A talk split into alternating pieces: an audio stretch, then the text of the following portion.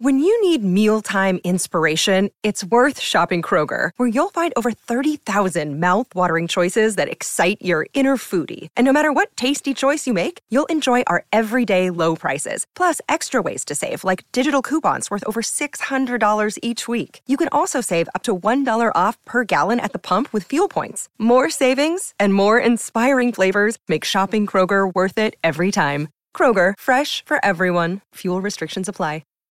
Welcome back to another episode of the Hockey News on the E podcast. I'm Jacob Stoller of the Hockey News alongside Justin Cohn of the Fort Wayne Journal Gazette. As always, Justin, uh, you were on day to day IR, I believe, last week. We, we've activated you retroactive to, I, I, don't know, I haven't checked the CBA, but how are you feeling, man? J- Justin's been a bit under the weather.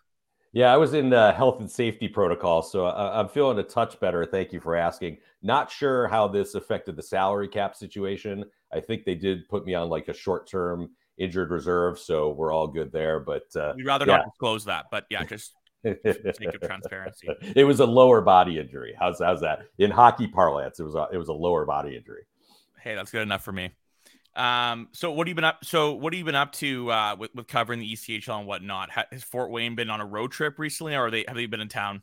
Uh, they have been um, a little bit back and forth, and uh, actually coming off a weekend of three games and three nights, which is always fun in the ECHL level, and something I feel like fans in upper leagues can't fully appreciate just how difficult it is for teams at this level to be playing three and three or four and five every week, and uh, of course, they had the All Star game this week. That was on Monday in Norfolk, Virginia. And, uh, you know, the ECHL All Star Classic is always an interesting thing because they have, um, you know, strange venues sometimes, different formats. And, you know, I could talk about that if you, if you want to hear anything about that. Well, strange venues. What do you mean? Like they play like a roller rink or something? Well, I shouldn't have said it that way. So, for instance, this year they're play they played at Norfolk, Virginia. Um, you know, obviously a historic market there, but I think it's worth noting that the format was a four on four, uh, I'm sorry, a four team three on three tournament. So there's one Western Conference team, one Eastern Conference team, and two teams from the host Norfolk Admirals. So why I say it's maybe strange, maybe venue wasn't the right word, but the Norfolk Admirals are by far the ECHL's worst team this year. So the All Star Showcase featured two teams from the ECHL's worst like Memorial squad. Cup, like a host team. Well, no, well, yeah, that's how it works. I, I, guess you could sort of put it that way. The host team, yeah. the host city, their team participates. Now they've tried different formats through the years, but right. the way it is right now is if you're hosting, so is Norfolk, you have two teams, two three on three teams made from your roster and then there's the Western mm-hmm. Conference All Stars and the Eastern Conference All Stars. But when you're talking about showcasing the league on NHL Network, yeah, and you're rolling out there the league's worst team. I mean, let, us let, look look up Norfolk's. Uh, they're six twenty seven and three right now, and by the way, on the road, Norfolk one fifteen and two. Uh, so it's always sort of a weird thing. Obviously, if, if you hope that you're you're showcasing the best team in the league or maybe the defending champs. But in this case, it was the worst team in the league. But you know, it was set in stone. So that was the format this year. Before we move on, uh, one more thing about this: in the ECHL All Star Games, are they trying? Is it a competitive game? Like because uh, like so the AHL still kind of like loosey goosey like the NHL, but I would think, especially to be on an NHL network, an ECHL All Star game would be a great opportunity to showcase perspective, like the best of the league. I know it doesn't always shake out that way. We just mentioned how the formats, you know, it's not actually the best players. All Star games, kind of across hockey, never turn out that way. But I'm curious, like, is there a high intensity level at these games? So I could talk about ECHL All Star games for a long time, but we won't do that the first thing you need to understand is right now, I would not consider the players chosen to be a true all star team. Over the last few years, there has been a move to really showcase the quote unquote prospects of the league. So the guys that are maybe future NHL, maybe future AHL players. And that's fine. But if you are an everyday ECHL fan, there have been instances, a lot of them really, where you might have like the league's, let's say, second leading scorer not in the All Star game because he's an older player. He doesn't fit that demographic of we're trying to showcase the future stars. So that's been a point of contention for a while. Uh, is this really the best the league has to offer? And it's kind of been a mix.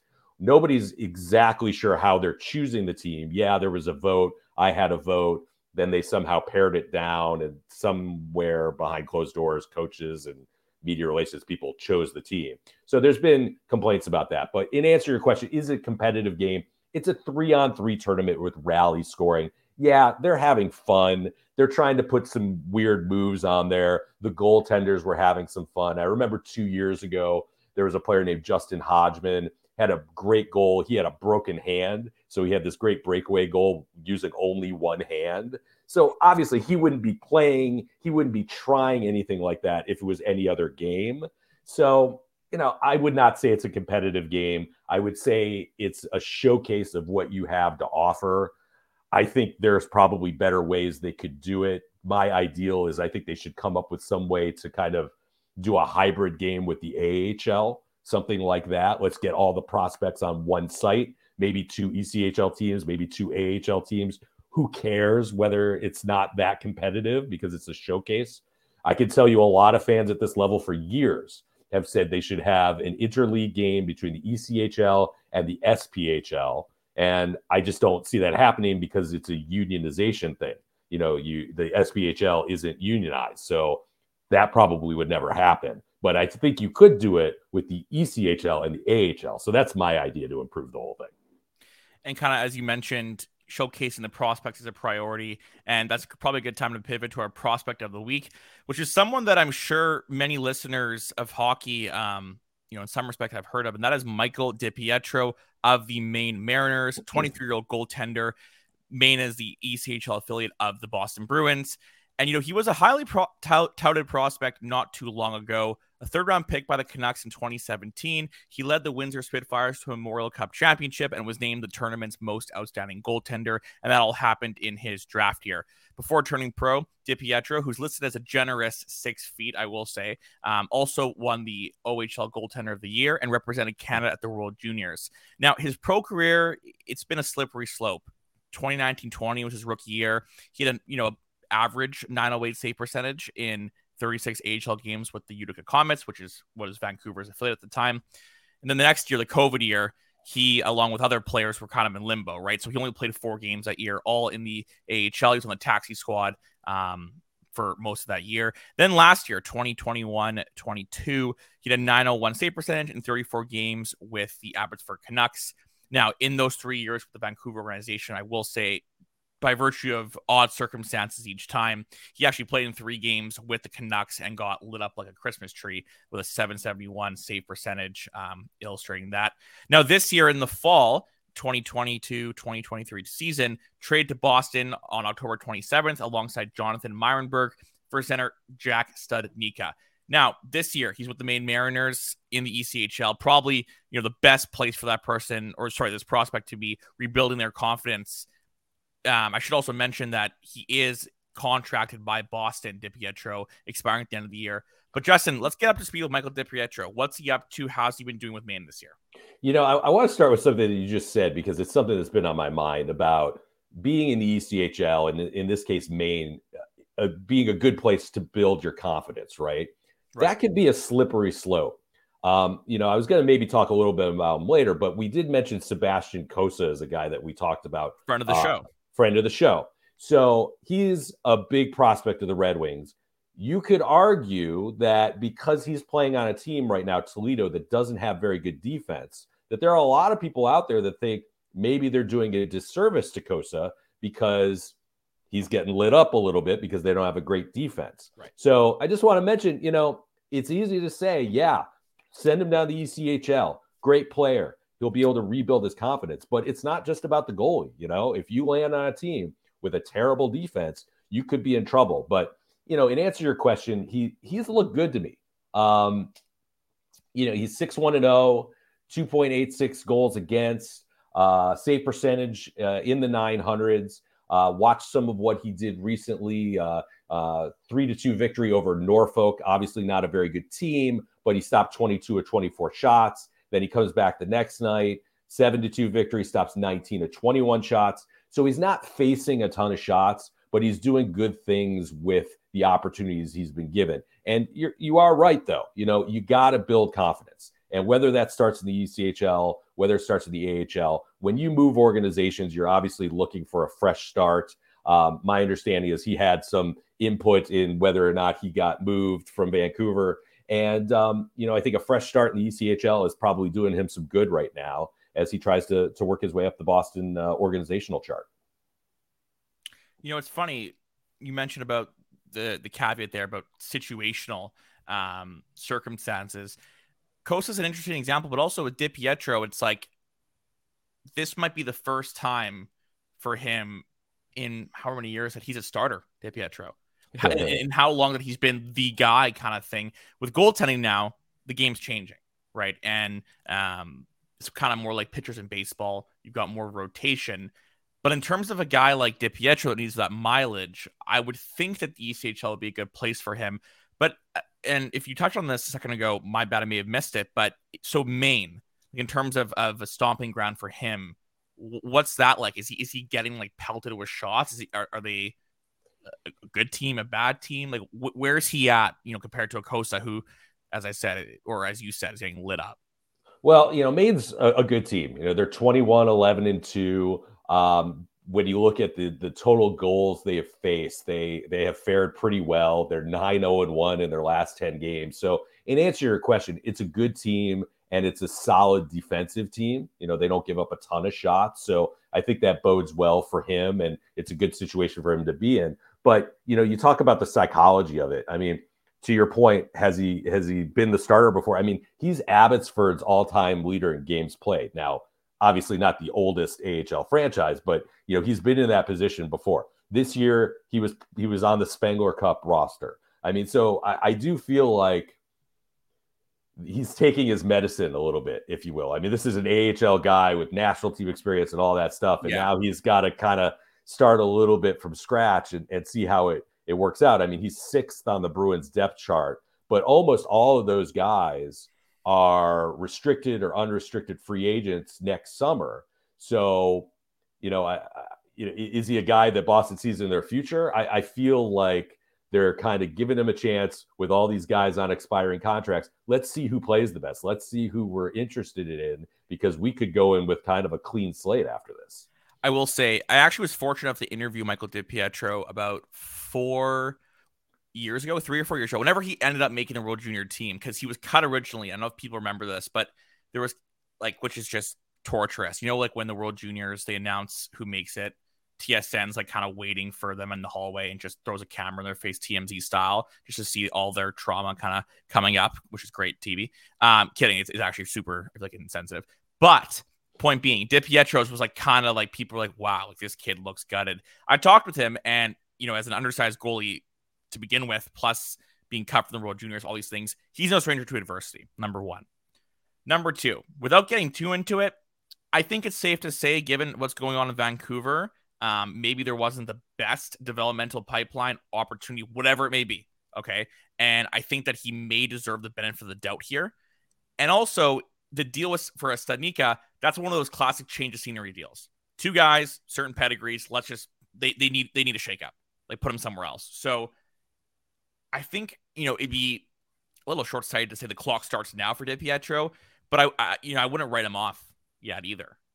Oh no, definitely not. I mean, and and you know, you're talking about his size. What I've watched of him, I feel like he plays bigger than he is.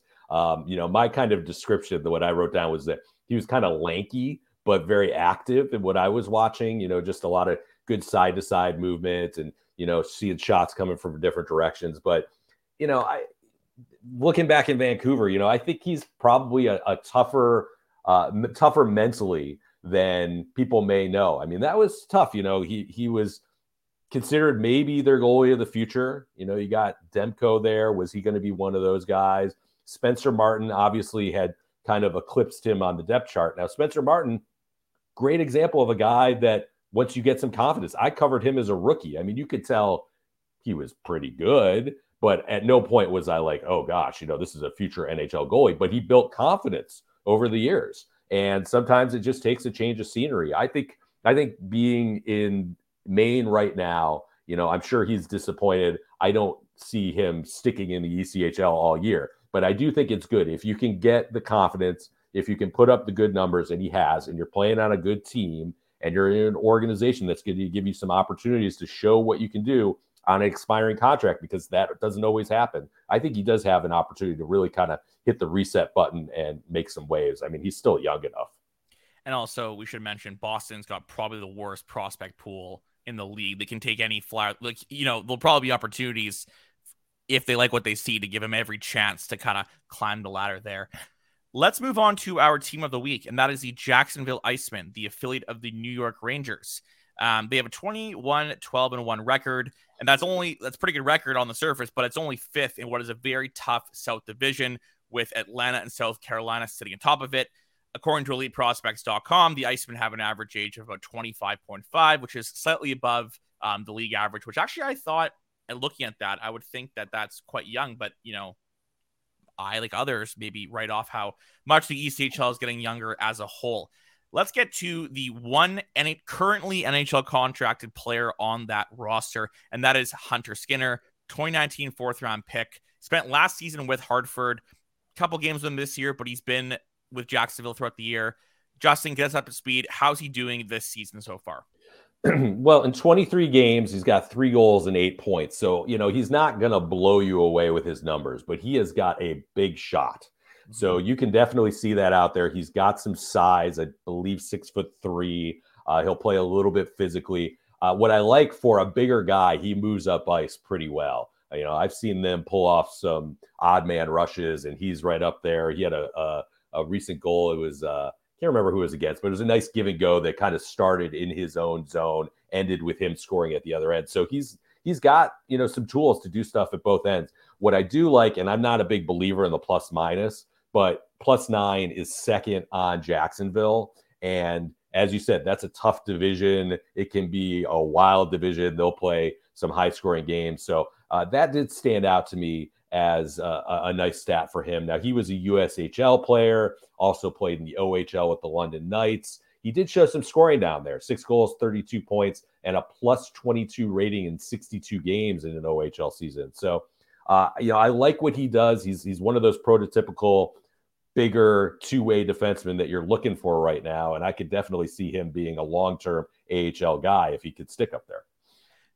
It happens, you know, more often than maybe one would think, but for a guy like him that played last year mainly in Hartford, and also while in third pairing deployment, had some pretty good offensive totals at even strength. Not like he was an empty calorie um, power play scorer by any means. It was pretty productive what do you see in his game that maybe makes you think, okay, maybe this is why he's in the ECHL for the time being, and, and that can be tough, right? Because you you may be getting the best version of him, but do you have any kind of inclination what led to him being sent here?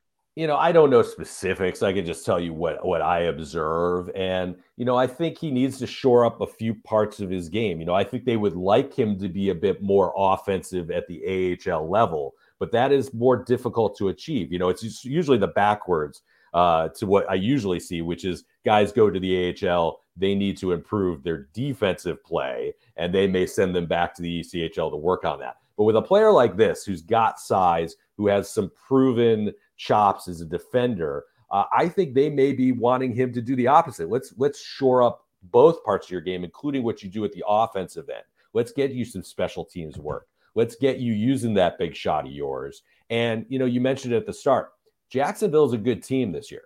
That division is different than it historically is. Usually it's one team, maybe two teams, usually the Florida Everblades. But this year you got Florida, the Atlanta Gladiators, South Carolina Stingrays, Jacksonville, and Greenville all battling it out right now. So that is a really good division, a surprisingly good division. So he's going to get some good work. And some of these other guys we'll talk about with them also getting some good work. But, uh, you know, I think they just want to see a good all around two way defenseman. Can he do it at both ends type of play? Olof um, Lindbom, second round pick of the New York Rangers, goaltender. Um, in 2018, he was drafted. This is a really interesting career arc for me. So, you know, he comes over North America at 20, 22, which, you know, not uncommon. A lot of times it takes the European guys a couple years to come over. And, and usually the case is like, okay, you know, this can be something that a lot of us misunderstand, and that is that European hockey is great hockey. If there's not a good opportunity here, why would they leave? A lot of these guys have been with the youth programs from a long time, so they're not usually going to come over. it's not for a prime opportunity. But you know, Lindbom did decide to come over to the ECHL. Not that it's not a prime opportunity. I'm more so curious, you know, going from tier one Swedish hockey to the ECHL, if he sees a pathway going up and just kind of what there could be there in store. He's drafted the second round by them. At one point, they they had high upside. They must be still interested in him to some degree that they're bringing him back, right? Because if they just if they had no interest, they would have cut their losses and, and not even brought him back on an NHL deal. It's all synchronized. The NHL, AHL, ECHL. First 15 games, 880 save percentage um, for the team. I, I, wouldn't say he's the backup because he's kind of sh- sharing the load with Parker um, Gagan. Is that how you say it? Gahagan. Gahagan. Yeah. H was silent. Um, and uh, so, so you know, sharing the workload, 880 save percentage in 15 games. What's the rundown on him? And just before you get to that, actually, to my original point, that's rare, right? To see a guy come over that many years for the ECHL. It is pretty rare. I think you do see it occasionally with goalies. And I think right. one of the reasons is you want organizationally, you want your goaltending coaches on site when you can get them there. Now, I don't right. know specifically with the Rangers, but there are definitely teams uh, that will have their goaltending coach down at the ECHL club, you know, every week or sometimes every day. Uh, I think Cossa told us he was working every day with the Red Wings guy. Um, so I, am sure that's part of it. But you're right. You don't usually see uh, guys who spent the entirety of their careers in Europe then suddenly land in the ECHL. But I think for a goaltender, it makes some sense. You know, you want him uh, getting used to the subtleties and the differences between European hockey and North American hockey. You want to be able to move him up and down. You want him working with your guys, and you want him facing these types of shooters. And you know, there, there's a lot of reasons I can think of of why you'd want him over here. And you know, I know you brought up his save percentage. I'm a big save percentage guy. I'm not a big goals against guy. So at 883, it does jump out, but I feel like he is trending in the right direction. You know, he's 10 4 0 this season. Uh, he does have a shutout. If you look at the Rangers depth chart, I believe he's fifth on there, but he's only 22. He's a restricted free agent in 2024. There's time. You know, there I don't think there's a rush with him. They can send him down to ECHL, be a little bit patient, see if he works out this year. And like I said, that's a good division with a lot of offense. So he's facing some good shooters. I mean, even the fifth, sixth place teams in that division have guys like Sean Sidlowski. I mean, a lot of good shooters. So he's facing quality offense every night. Let's go to our last player, the leading point scorer of the Jacksonville Icemen, Ara Nazarian. Um, what's the lowdown on him? And, uh, you know, has he been a top tier player for a while now, or, or what's you know where are we at with him? Yeah, I mean, he's a nice player. He's um, got 11 goals, leads the team with 29 points this year. Another thing that stands out again, not a big plus minus guy, but he's plus 14 uh, in that division. He's very good on power plays, sets up a lot of goals this that way. Uh, I believe he just became Jacksonville's all-time leading scorer. Um, you know, he's been a competent player for them since 2021. Uh, he had 25 goals, 51 points that year. So when I look at him, and he was a University of New Hampshire guy, I can't figure out why he's not a, on an AHL deal. I mean, that's that's really the gist of it. I mean, he's in an organization that he has had some longevity with. He's obviously helping to make some of their prospects better. Uh, I'm just a little bit surprised that um, you know people haven't given him a, more of a look up high, but he is having a career season so far this year and he is surrounded by some nice guys and he has them playing really well. So, you know, a guy like that using some speed, he's got 14 games in his career with Rochester. Uh, I could see him definitely moving up, but even if he doesn't, he's really sort of the straw that's stirring the drink right now with Jacksonville. Speaking of that, about you know, he's a guy that you can't understand how he's on an AHL deal. Would you say that there's also it's kind of a testament to like more and more players of that ilk and that quality being in the AHL. And there's there, there's a value to those guys that kind of right the ship and are steady um, for teams that maybe have young prospects that are going up and down that elevator. 100%. I mean, first of all, you need guys that are going to be good for your organization. I mean, guys that, that you like around that hopefully whoever your affiliate has signed off on. So, you know, where I am in Fort Wayne, great example. The captain here is a guy named Anthony Petruzzelli. he has played, I don't remember the, the exact number, but over 300 consecutive games without missing any for injury or illness. So, and he's a guy that's a high energy player. So, very much lead by example. And he makes players around him better. Now, is he a guy that's had some AHL games? Yeah. Has the ship probably sailed on getting an AHL contract? Yes. But he's going to be a guy that can get called up in a pinch. He's going to make those young prospects better. I can probably guarantee you that the Edmonton Oilers looked here and said, yeah, you know, we're comfortable having our prospects kind of learn from a guy like that. So I think when you talk about Jacksonville and a guy like Ara Nazarian, it's important to have players like that around. But it's also interesting, you know, a lot of affiliates will help out the ECHL team by maybe signing a guy to an AHL contract even if they're not really interested. And that's something we could talk about some other episode, but it, it does a lot of things, including alleviate your salary cap, give the NHL team another body in case they need it. So it sort of stuck out to me that you got this guy like Nazarian who's done well for multiple years, clearly has the skills to play at the AHL, but didn't have the AHL contract for whatever reason. But you never know. Somebody else could you know, I don't know his his family situation or anything, but somebody else could always come in and sign into an AHL deal. And you know, sometimes that throws the dynamics off of teams. I see it happen all the time. A team that's not your affiliate comes in and signs one of your best players, and all of a sudden your roster is a lot different. Let's shift over to our segment Coast to Coast, where Justin Cohn gives Justin Cohn gives his news notes and quotes. Justin Cohn, as I said before, of the Fort Wayne Journal Gazette give us the rundown of what's on your mind in the ECHL and, and ECHL related matters. Well, I thought I'd talk a little bit about just some kind of fun all star breaky things, maybe give out a few awards. There's been some things that have been on my mind here. Uh, wanted to start almost with a negative. Uh, that's always good. well, it's this is something that is it was blowing up my my Twitter account for a while, but there's a player named Mikhail Robidoux. We have mentioned him before on the show. He plays for the Allen Americans. Yeah. And he was a big interesting cat in junior hockey in terms of he had skill but was getting suspended a lot and has remained in the ECHL level. So he recently got suspended for what I believe is the third time this year. This one was for a brutal kneeing incident. Like he came almost from the blue line, just took a guy out, very clearly was going to be a suspension. So he got a um, seven game suspension. One game was for the hit, six games was for being a prior offender. Now here's here's what all this is leading up to. So in three seasons in the ECHL, Mikhail Robidoux has played 73 games. He has been suspended another 47 games. He's been suspended nine times for a total of 47 games in three seasons. And that's almost as many suspended games as games played, which leads me to ask He's how playing, is he's paying to play basically. Yes, exactly. But like, how is he still in the league? Like, I, I don't mean to get on the soapbox. I am as old school a hockey guy as you'll find. But when you're blowing out people's knees, when you're getting into it with fans, things like that, and he has done this stuff, um, I just don't see who it benefits outside of the Allen Americans to have him in the league. And I can't figure out why they haven't uh, booted him from the league unless there's something in the collective bargaining agreement or something going on with the Players Association that is really preventing this. Because it's not like you're talking about a top tier player. You know, you're talking about third, fourth line goon here. So Mikhail Robidoux, he's still around though, serving another suspension.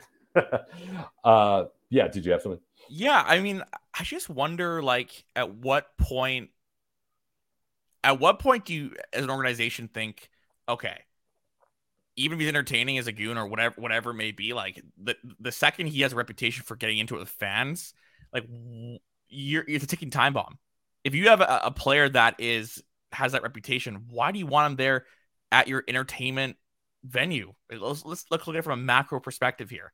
Like this is this is entertainment. Like like you've got to entertain at the risk of assaulting the the paying customers. What are you doing? I mean, it, I hate to say it, but and, and I I don't want to name the wrong guys here, but there have been multiple incidents over the last, let's say, five years where just a little thing will happen with fans. You know, maybe you throw something into the stands, or well, that's stupid, or you hit somebody, you smack them with your stick. But but the ECHL, for right or wrong, has a history, in my opinion, of not being uh, of being too lenient with some guys. There are guys around the league, Travis Howe, Garrett Klotz. I mean, multiple offenders with the same sorts of infractions, and they remain in the league for right or for wrong. And you know, it's a long conversation. I'd love to have him on sometime. Joe Ernst is the, who's in charge of uh, uh, the punishments in the league, and that's always been the argument: is there isn't enough consistency. That's a discussion for another day. But when you got a guy like Robidoux and you're talking about nine suspensions for 47 games over three years, somebody needs to explain to me what is the positive of having a guy like that remain in the league. I'd agree. So let's so, get to a, let's get let's get a bit negative here, my friend. yeah, well, we'll get away from the negative. How about that? Uh, so, uh, sort of, sort of the rising star of the league right now, a guy we've talked about on the show. I'm sticking with Owen Headrick, defenseman for the Idaho Steelheads on an AHL contract with the Texas Stars. Uh, he's got 10 goals and 29 points in 29 games. That includes four game-winning goals. Uh, he is second among all ECHL defensemen in scoring behind only teammate Patrick Kudla. Now, a thing to remember with Headrick, this is just a rookie out of college hockey. Uh, I see him not being long for this league. I see him moving up, unlike necessarily our next guy, who I would say is the first half MVP. I would have Zach O'Brien of the Newfoundland Growlers. He is doing his thing, leading the league in scoring. Of course, he could move up, but at this stage of his career, it seems like he is mostly an ECHL star, but he has been doing very well. Uh, most unpredictable team. It's going to be the team that I follow, the Fort Wayne Komets. I don't think there's any question on this. Two years removed from a championship. Fort Wayne started off this year with the worst 18 game start since joining the ECHL 10 years ago. Then went on to win eight games in a row, which was their longest winning streak since 2008. Never then they moment. then they lost four in a row, and now they've won three in a row. So it's the very definition of a roller coaster season, and nobody can quite figure out is this team a championship contender or is it going to miss the playoffs? I feel like that president, their president interviewed, like he's had a, has he had a heart attack yet or what? uh, well, I, I, think overall they feel like the direction has been righted, even though they had lost a few games. One thing to keep in mind, they have been absolutely gutted by injuries and call ups. I am not one to use an excuse on that. They have won their last three, but they are the most unpredictable team. But their bitter rival, the Toledo Walleye, not far behind. Nobody knows what to make of Toledo because they have been very streaky as well. But the very concerning thing, if you're a Toledo fan, is they are not winning games at home, which is the Huntington Center, supposed to be maybe the biggest home ice advantage. They're not doing well. So now we can bring up Sebastian Cossa. Uh, I have seen a lot of him lately. He got chased from the net by Fort Wayne last week. I believe he gave up six goals, uh, came out in the second period. Um, I hear from a lot of Toledo fans. They are concerned. A lot of them don't think Cossa is the real deal. I am a born and bred Detroiter. I've seen a lot of Cossa. I haven't given up hope. He's very young. 20. He's he's uh, he's very young. Well, they expect a lot of things in Toledo. He can't uh, even drink alcohol yet. I totally agree with you. He did play in the All Star game. The law. Yeah, for what for what it's worth, he did play in the All Star game. Uh, he, I mean, he has been inconsistent. He has had some bad games. There's no question about that. Uh, but you know, now you do sort of wonder, well, was bringing him up to the pros the right move? I still think it was. Well, but... we won't know until next year, uh, or or yeah. two years, or three years, because I think what Detroit is doing, whether they, their calculations are right or wrong, is they're probably saying, okay, what we what, what's better for Cossa's development right now? Another year lighting up 15 year olds that haven't grown facial hair yet, or get the adversity over now of like the welcome to the pros moment and take that forward into the next year. We can't judge that now, in my opinion. Yeah, no, I, I agree with you. Take I, that, Toledo. I'm fine with what I have seen from him. Right. But I do get it. You know, it, it, especially in Toledo, it does come down to winning games. What you do want to see is these guys win games. And they've got Sebastian Cossa and they've got a guy named John Lethemon who's on an AHL deal with Grand Rapids. Neither of them are winning. And two guys that they gave up who happen to be in Fort Wayne, Rylan Parenteau and Max Milosek, they both are winning. So I do get it. But this totally. all goes back to the defense in Toledo is not playing well. And I do think there's an important question there. when you have a big prospect like Cossa and you put him in the ECHL, do you have a responsibility to make sure that they have a really good defense there? Whatever that takes. Do you put more AHL contracted guys there? Whatever it takes, because you Great don't want to you don't want to spoil a guy, ruin his confidence in the first year. Now we talked to him. I I think he's a really confident guy, but I do get some of the concerns if he's getting pulled from games at home because of poor defense. That totally. can be a slippery slope. So I get it. Um, yeah, did you have something else? Sorry. No. Okay. Uh, surprise teams. I wanted to mention a couple of them. The Indy Fuel, that is the big one for me. They have become the juggernaut of the Central Division. Uh, Duncan Dalmao, who is coaching them, has done a great job this year. They are firing on all cylinders, even after losing Jan Mandat, who was one of their best players who returned to Europe. Uh, the Atlanta Gladiators, we mentioned before, uh, very difficult South Division. Jeff Pyle, the coach there, he's doing a really good job. Um, Eric Neiley is a player to watch there. He's got 18 goals in 36 games. And the third team I wanted to mention, the Wichita Thunder. They are 21 13 and 3 in the Mountain Division. That's second only to Idaho, which might be the league's best team. Bruce Ramsey is coaching the Oilers. He, he's a guy I've known for many years. Seems like he has finally turned that team around. Braden Watts has 19 goals and 49 points, and Michael Stinil has 18 goals and 48 points. Uh, wanted to give you my rookie of the year so far. I know I talked about Owen Headrick, but I'm going to go forward here with Hank Crone of Allen. He's got 18 goals, 45 points in 34 games. That's second among all ECHL rookies to only Alex Ierullo of the Greenville Swamp Rabbits. Goaltender of the year, Clay Stevenson of the South Carolina Stingrays. To me, he's 9 3 and 2. He's got a 930 save percentage with a 211 goals against and two shutouts. And uh, couple things I just wanted to mention that I think we need to look at. We talked about the All Star game and how I, I think there needs to be some changes there. Scheduling is something that I'm hearing people talk about a lot. The weird things like Fort Wayne and Kalamazoo teams separated by only 115 miles have only played twice this year. Uh, a lot of a lot of teams will start building up a rivalry, and then they won't be scheduled next year. So, uh, sorry, another Fort Wayne comparison, but they built up a great rivalry last year with the expansion Iowa Heartlanders. I think they have played once this year. This was a team they were having brawls. The fans were into it. They're not playing enough. Uh, there are all sorts of you know, little rivalries we could pick out from across the league, you know, Toledo and Iowa, things like that. Teams are not playing enough. So they need to figure out a way to balance the scheduling a little bit more and make sure they preserve some rivalries. So, because that's what the fans want to see. Uh, and the last thing I wanted to mention this is something that we need to explore the reasons why, but teams are going through defensemen at a ridiculous rate this year. The ECHL has used 287 defensemen so far. That's before the halfway mark of the season. 287. Last year, for the entire season, the league used 375.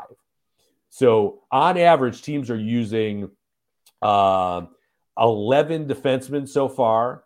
Uh, Fort Wayne has used 15 defensemen, if that gives you any sense of it. Oh, I'm sorry. They have used 17. Norfolk has used 15. So Fort Wayne, which is a little over 500, has used 17 defensemen. So you're going to ask, why is that?